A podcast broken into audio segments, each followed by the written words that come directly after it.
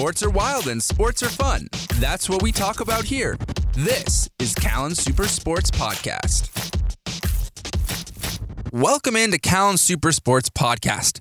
Today's topic is baseball. Baseball is my favorite sport. I hate to see it struggle, and I hate to see what's gone on recently. Today's particular topic is labor negotiations.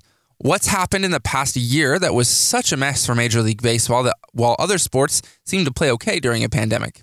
What's happening right now, this season, in the last couple weeks, and what's coming up on the future? What can we learn from the past? Well, let's start with a quick recap of what happened last year. With the pandemic, baseball couldn't go on as normal. They weren't going to play their full spring training, their full 162 games. So they had to negotiate what they were going to play under because the current collective bargaining agreement didn't really have a clause for it. So they negotiated back and forth. Biggest issue was pay or play. Players wanted prorated salaries, meaning they would get paid for the same amount per game as they would at 162 games. So if they played 100 games, they get paid for 100 games. Owners didn't want to do that. They claimed without fans in the stands and without revenue from the ballpark, they weren't going to make money, and they couldn't do it.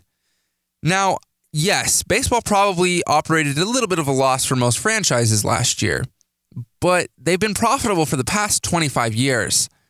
Major League Baseball organizations' values go up and up and up. We see teams that were sold for $100 million 20 years ago, 10 years ago, even, worth over a billion dollars now. So to claim that they're not making their money is a little bit disingenuous. Plus, the owners haven't been very forthcoming with opening up the books to show everyone what's really going on. So that negotiation was a really nasty one. There was questions at time whether we'd have a baseball season at all. Now, in the last couple of weeks, the owners again tried to negotiate for this season, saying there were still issues with the pandemic. Well, players got the proposal from the owners union, the owners saying they wanted to play 154 games, but they would pay the players for all 162. They wanted universal DHs and expanded playoffs. All things that really work well for the players, things that make them more money. But the players rejected it. And why is that? Well, if they reject the offer, we just current we just play under the current CBA, the current agreements. However, if the players accept that offer, it opens the door for the owners to be able to negotiate throughout the season if things change, and the players just don't have any trust for the owners. The owners don't have any trust for the players. And it's a really big issue. I heard an interview recently from Royals uh, general manager Dayton Moore. He was talking about what the players and the owners really want, specifically with expanded playoffs. Now, he says the owners want expanded playoffs. There's no doubt about that. Playoffs are where they make the most money. TV TVs TV stations are willing to pay more for playoff games because more people will watch. That brings in more revenue. And the players are on board with that as well. It gives more players the opportunity to go to the postseason, and it opens up more playoff revenue, which in turn, some will go back to the players. So, why can't they just agree on it? Well, the issue is every time the owners suggest something like, let's have expanded playoffs, they have something else they thrown in saying, we'll give you this, but you've got to take a pay cut here. We have to change rules on uh, service time and other things that ultimately hurt the players. So while they agree they both want expanded playoffs, the owners aren't willing to give in without getting something else, which is a real issue. It's similar to legislation um, when you see in the government a piece of legislation will be proposed and it looks great on the surface, but parties and congressmen can't agree on it because there's so many other weird throw in things that don't really belong there. So, the biggest issue coming up for Major League Baseball is that the current collecting bargaining collective bargaining agreement expires at the end of this season. And with the fighting we saw over just a one year negotiation, there's a lot of worry that there's going to be another player strike like we saw in the mid 90s. And that was a big problem that alienated a lot of fans. It took the steroid era, the home run chase, people like Mark, Mark McGwire, Sammy Sosa, and Barry Bonds to bring fans back, and it really worked out well. But there was a scare for a long time that baseball was going to take a big hit, and it really has. The problem is, if we have another lockout like that, what's the next thing that's going to bring people back that it alienates? And it's unfortunate that they can't get on the same page. Now, a couple of things owners really want that they see in other leagues that aren't really going to work.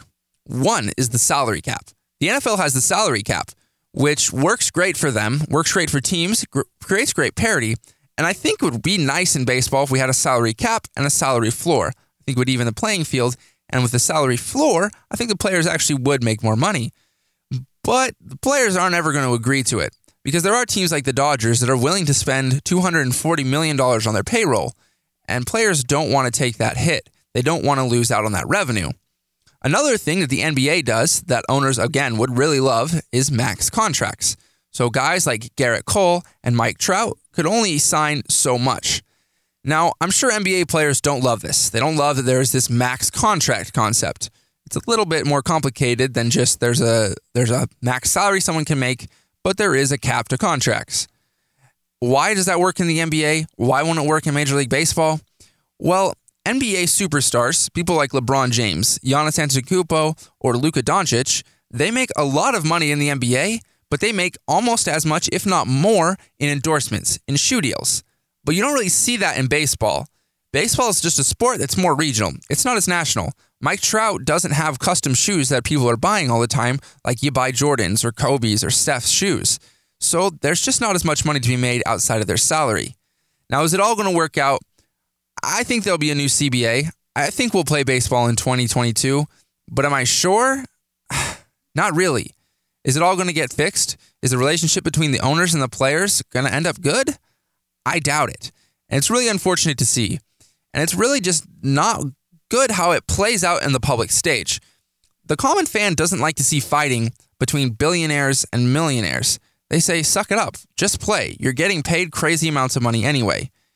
And I, I tend to side with the players over the owners, but still, they need to give in. The two teams need to come to com- some compromise. First, we just need to agree on the things both teams want. They want the universal DH, so let's have it.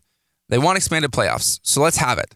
And let's agree on those things without having to take something from someone else. I'd love to see some changes, but really, what I want to see is baseball. So I hope they can figure it out.